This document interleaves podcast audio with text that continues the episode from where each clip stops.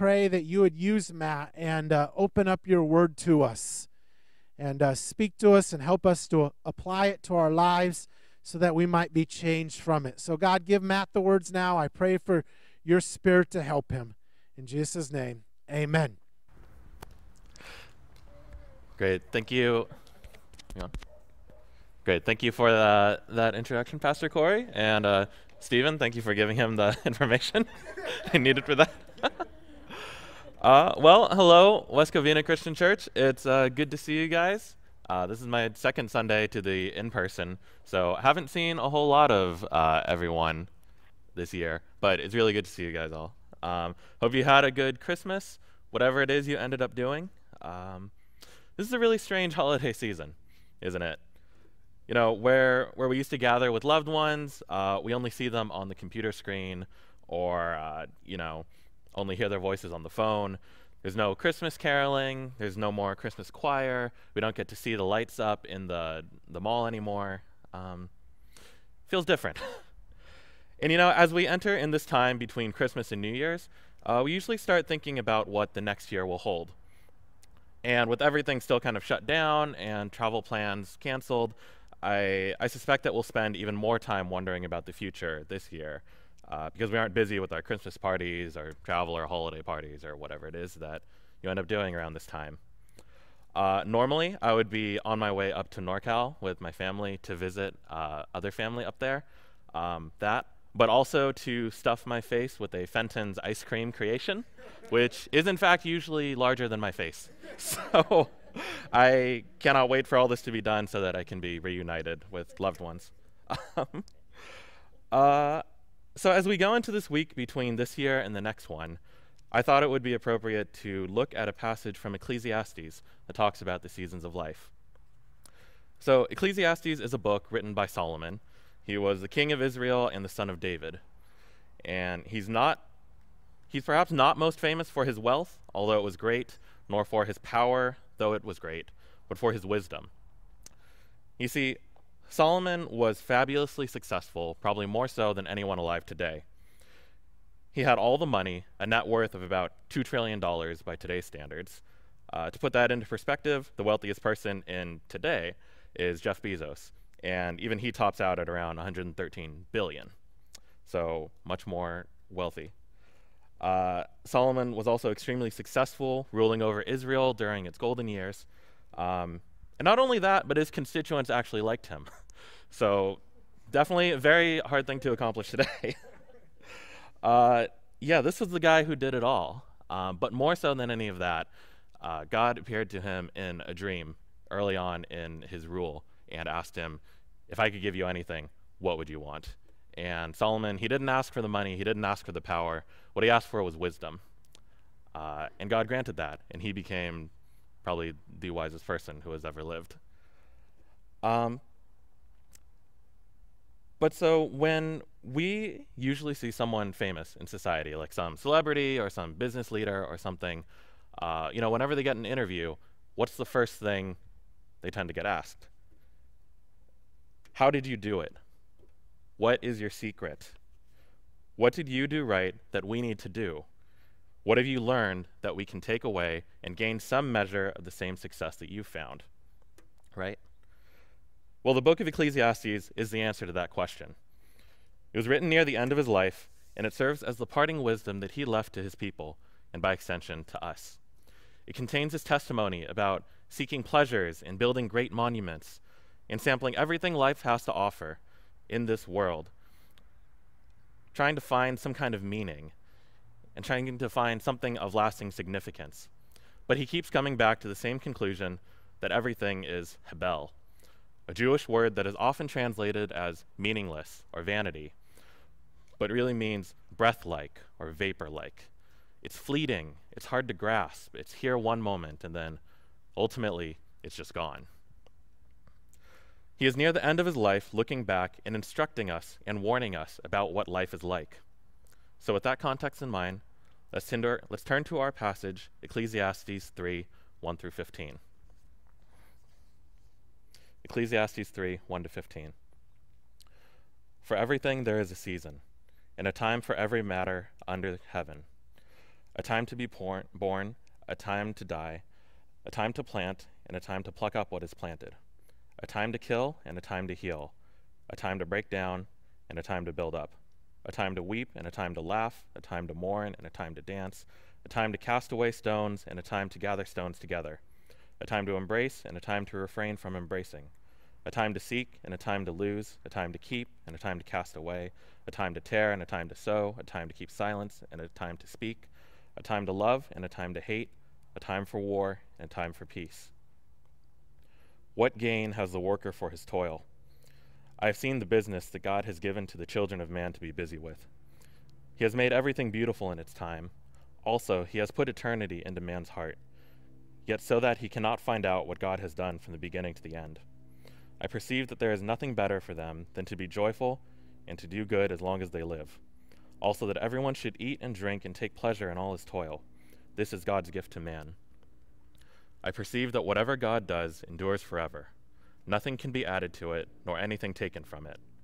God has done it so that people fear before him. That which is already has been, that which is to be already has been, and God seeks what has been driven away. Now, I'm sure that at least half of this passage is very familiar to many of you. It was popularized by a Byrds song in the 60s, Turn, Turn, Turn. Uh, but maybe you've also heard this passage read at a funeral, maybe even the funeral of a non believer. We're going to divide this passage into two sections. The first will be a look at this famous poem in the first half, uh, and the second is probably a bit less familiar, but it is nonetheless crucial for understanding what Solomon is trying to say here. So, Solomon opens this chapter with a poem about the seasons of life.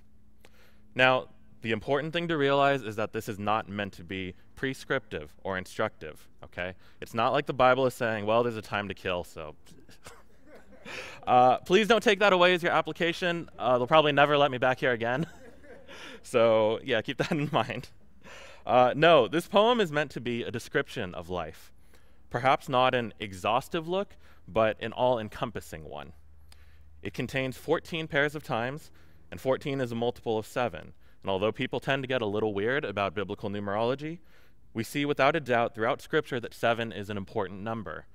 We see it all the way in the beginning in Genesis, where God created everything in seven days, and we see it all the way at the end in Revelations, where we have the seven seven churches, seven seals, seven lampstands, all that.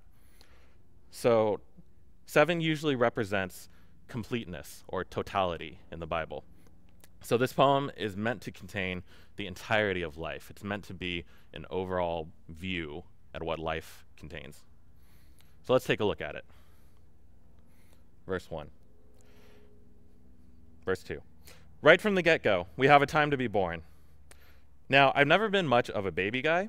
Uh, I like them enough and I appreciate them, uh, but I've never been crazy about them. You know, I don't like need to hold your baby. I'm not afraid I'm going to drop them or anything. Like, I just I know it's just never been been that way.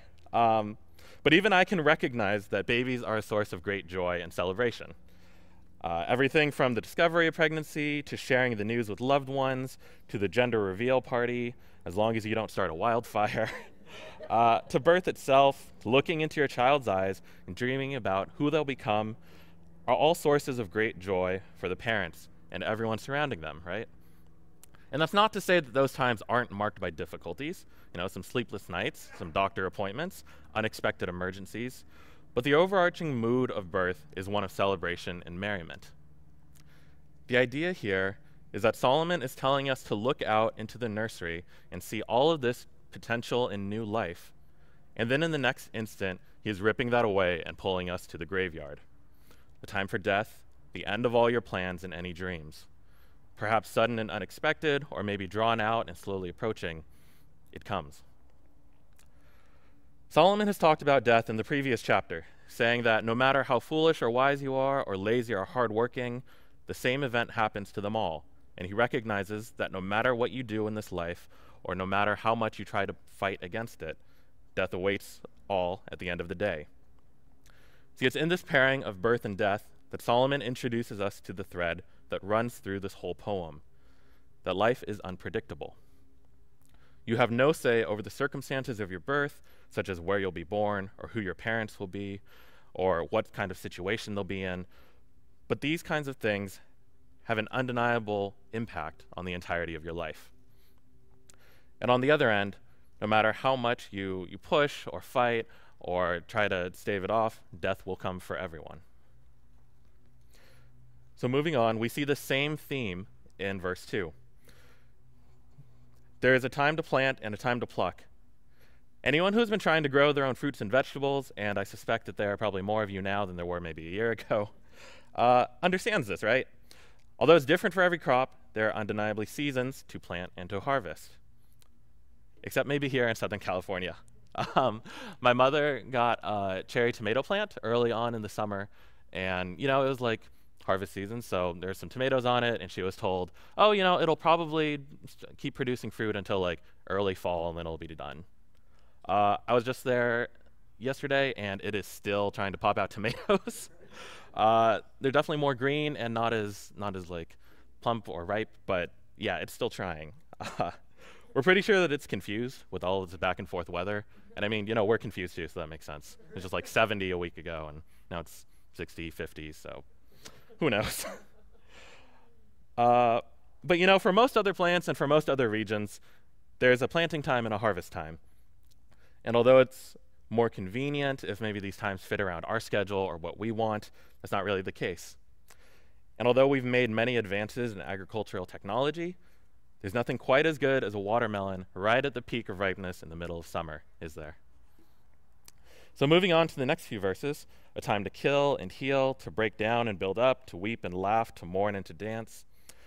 I'm not going to go into too much detail, but these are more reminders that in life there are the good things and the bad things, the pleasurable and the painful, often one right after the other.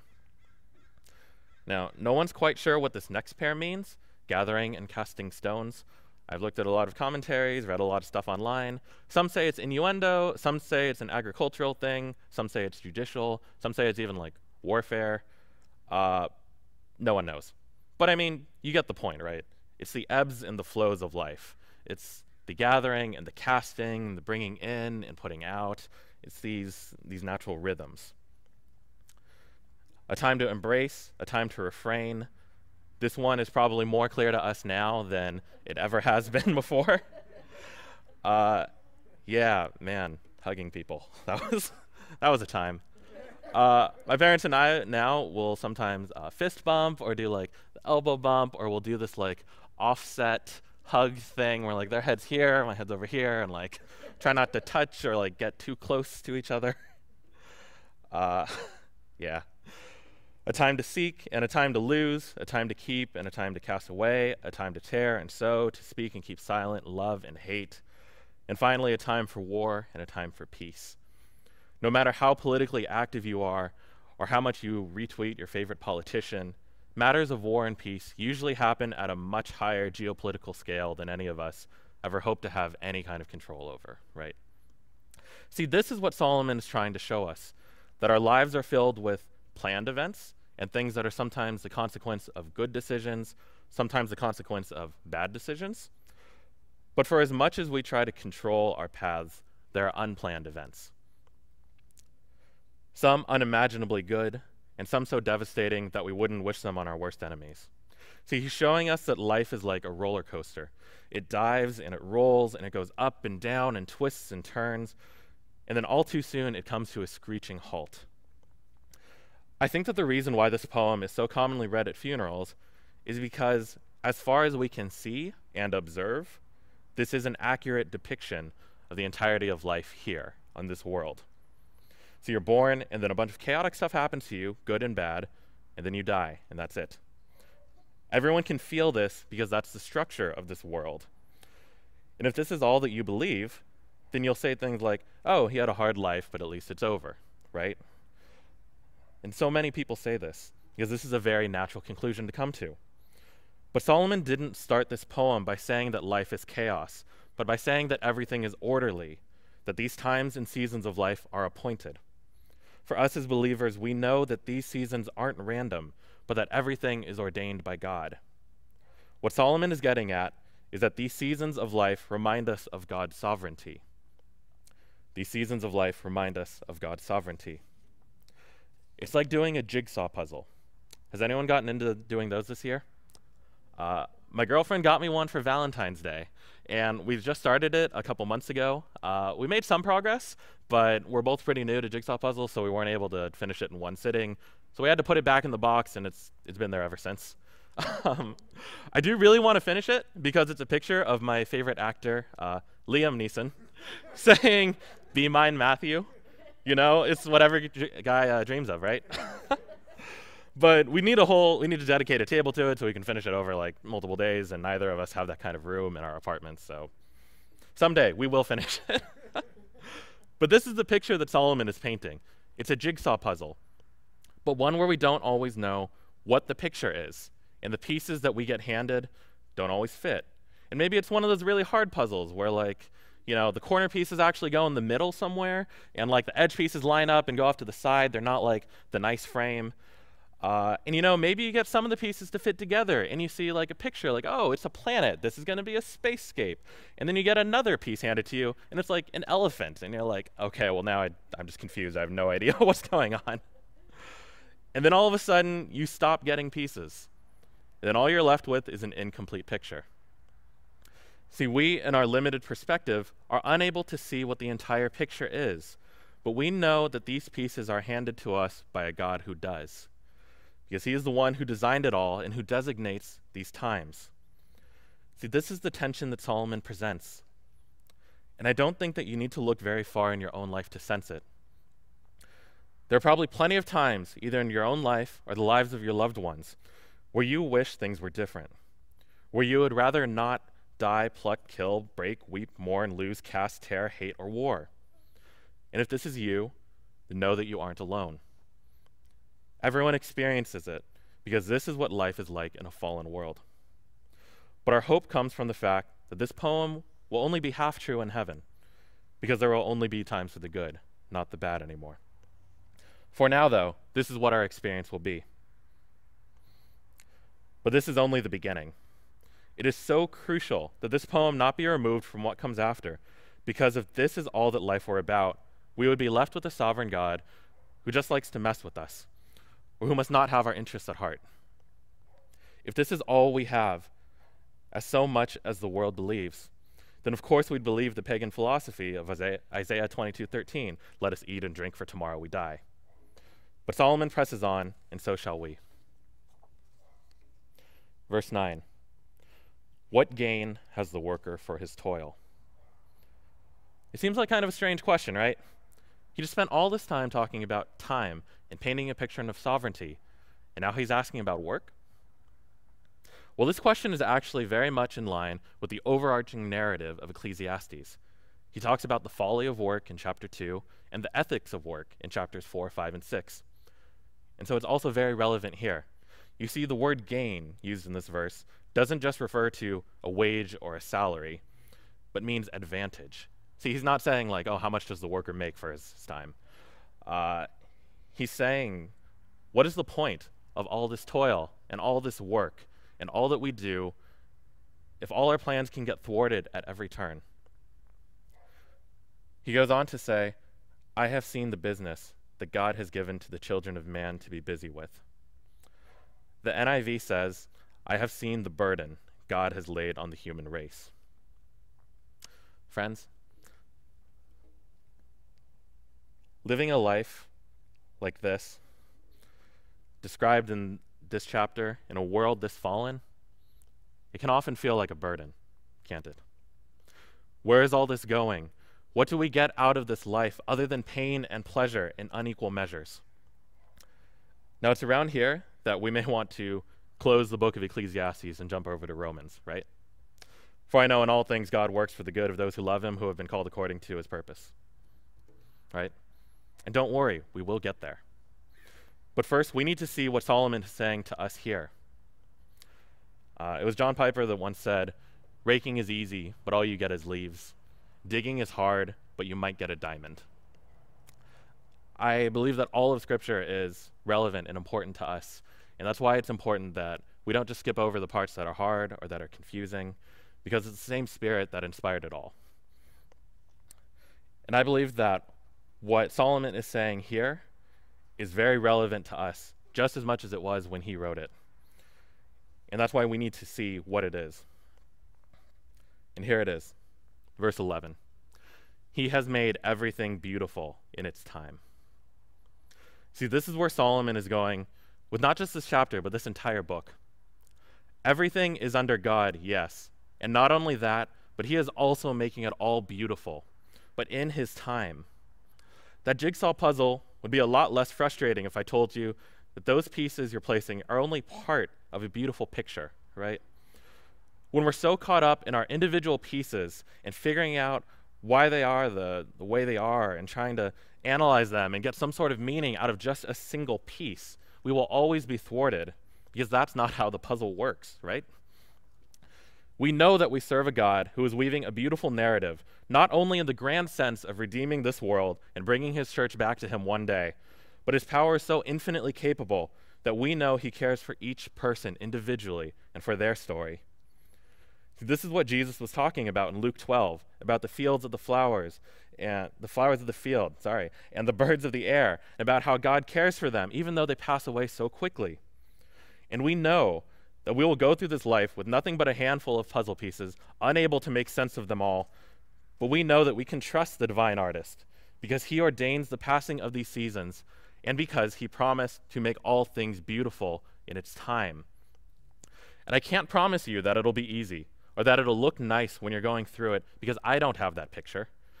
And we don't know if we're going to live lives of relative ease or lives like Job where we lose it all or lives of great prosperity or loss. But what I do know, what God promises, is that in the end, from his perspective, it's not going to just be bearable. It's not going to be okay. It's going to be beautiful, but in its time. See, here time is being redeemed, where in the, in the poem it was repetitive, it was a yoke, it was a burden, just kind of dragging us down. Now it's being redeemed, and God is using it to create something beautiful. Can that provide you with some measure of comfort? Yes, I hope so. Can it give you the answers that you so desperately seek? No. Because in the same breath, Solomon says that God has put eternity into our hearts, but so that we cannot find out what God has done from beginning to end. We don't get those answers because we are not God. Here's an example I am not a parent. Uh, I hope to be one day, God willing, but that's for future Matthew. What I have been is a child. And some would argue that in many ways I still am, but that's beside the point. Uh, see, growing up, I would always want to stay up late playing video games or hang out with my friends at church. Uh, my mom keeps telling me that, like, when she would drop me off at daycare, when my parents would work, she would come to pick me up, and I'd never want to, like, leave. um, but then she would start the count, you know? and that's when I knew that she meant business, so I had to go.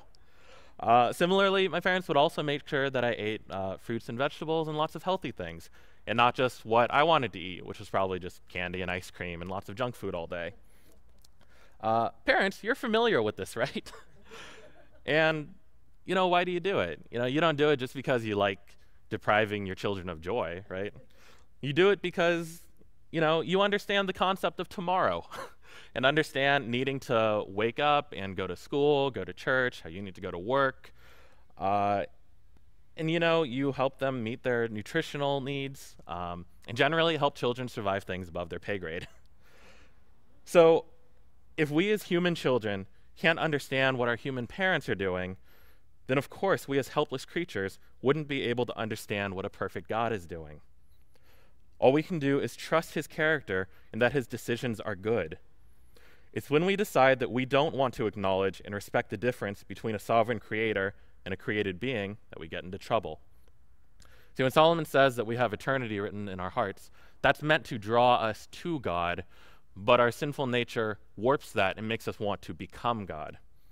See, this is what happened to Adam and Eve in the garden. When the serpent asked them if they wanted to be like God and know good and evil, instead of respecting the boundaries and the places that God has created, they went against God's plan and ate of the fruit, and in doing so brought sin into this world. What they should have done, what God said, what Solomon does prescribe to us, is to be joyful, to do good, to eat and drink, and take pleasure in our toil, because this is a gift of God. A gift is something good from the giver to the receiver, right? See, Solomon spends many chapters recounting his efforts to find meaning in pleasures, in work, in building great monuments, a lifetime of self seeking, all for naught. He has done this work, and yet so many people today are caught up in these same pursuits. We think, oh, if I can become famous, then I'll be happy. Or if I can make this amount of money, then I'll be someone. But the reality is that no matter how much you try to accomplish and no matter how many goals and quotas you try to meet in this world, you will never be satisfied. But this doesn't mean that we should just give up and resign ourselves to a fate of meaninglessness. Instead, we trust in the God that ordains, and we enjoy the things that God has put here for us to enjoy. You see how this is different from the pagan philosophy of eat and drink for tomorrow we die? It's a subtle but very important difference because this is a God centered conclusion. It recognizes God's rightful place over us and gets us to stop finding answers in all the things of this world because there are none there and there were never meant to be. So, why does God do things this way? Is it to confuse us? Is it to mess with us? Is it because He just likes seeing us spin our wheels? Here's why Verse 14 God has done it so that people fear before him. I'd like to read a quote by a former vice presidential candidate, Kanye West. Uh, this is what happens when you get a young adult on the pulpit you get Kanye tweets. Um, but I want to read this because I feel like many people feel the same way, um, even among Christians. He says, I don't subscribe the term and concept of God fearing. That's a dated mentality that was used to control people we are in the future. If God is love and love the op- loves the opposite of fear, then then a th- thinking emoji and then a man shrugging emoji. to fear God makes no sense, followed by five shrugging emojis. Let me read that again. I don't subscribe the term and concept of God fearing. That's a dated mentality that was used to control people. We are in the future. If God is love and love it's the opposite of fear, then to fear God makes no sense. Does this idea sound familiar to you? I feel like this is something that many people believe, both in the church and out of the church. But this is what happens when we forget who is already at the reins. See, there is nothing in the Bible that is trying to control you. From start to finish, God's sovereignty is on full display, whether you like it or not. God has no problems controlling you. What he wants to do is open your eyes to the realities he's created. And then it's up to you how to react. See, when these things come together, when we see that God is sovereign, when we know that He is good and is making all things beautiful in its time, and that moves us to fear Him, then of course we would be able to enjoy the gifts of God. And of course we'd have the belief that, as verse 14 says, whatever God does endures forever. Nothing can be added to it, nor anything taken from it. We fear God, and that leads us to respect Him. And when we fear God, we love Him. When we fear God, we cling to Him. And when we fear God, we worship Him. And this too is for our good, because as the section finishes saying, it says, God seeks what has been driven away. Or as the NIV says, God will call the past into account. Now, there are many potential applications that can be taken from a sermon like this, whether it's, you know, stop trying to find meaning in all of these things, stop trying to, I know, keep seeking uh, just purpose in things of this world, put your identity in God, or just even recognizing God's sovereignty. But there is one application that I believe is universal and that everyone here uh, needs to apply, myself included. And that is that we should repent. We should repent. Because as this says, God will call the past into account. And that means that God will look back on everything, both generally in this world and specifically in each of our individual lives. And we will have to give an account for our lives all the sins, all the failures, and all the shortcomings. And we can respond one of two ways. We can either say, Well, I did my best, or I'm not as bad as that person. And that's not going to go well for us. And our sins will rest on us for all of eternity. Or we can trust in God and lean on Jesus' sacrifice Trust that our ways are not good enough and that no matter what we do, we will never be perfect enough for a sovereign, good God. But thankfully, God, seeing our plight, did not leave us to just be eternally doomed. Uh, he provided a way, and that was by sending Jesus. And when Jesus died on the cross and rose again, he made a way that if we trust in him and acknowledge him as our Lord and our Master, we can repair that relationship and we can be with God forever. See, when we fear God, we trust in him and we trust that he is powerful and that he loved us and he provided a way back to us, back for us, back to him when we were still rebels. Fearing God means that we know that in all things our ways are not better than his, both in regards to our life here on earth and our lives in eternity. Fearing him knowing means knowing that our way is not good enough and our attempts to save ourselves are ultimately futile. And so we lean on him and so we trust him. It means that just as we can trust him with the seasons of our lives and all the confusion we face in this world, that if we cling to him, we can find peace and joy in the world to come. Let's pray. Dear Lord, we, we just thank you for all the ways that you are in control and all the ways that you are good. And Lord, we, we know that ultimately you are making everything beautiful. So I pray that we can just learn to trust you more and learn to lean on you more. And in our confusion and when we just don't know what's going on, Lord, I pray that we remember that you do know what's going on and that you love us. So, Lord, I pray that, yeah, that moves us to fear you and to love you and respect you, and that every day, more and more, we will learn that your ways are better than our ways. And I pray that you will be transforming us to know and acknowledge and to live that out. In Jesus' name, amen.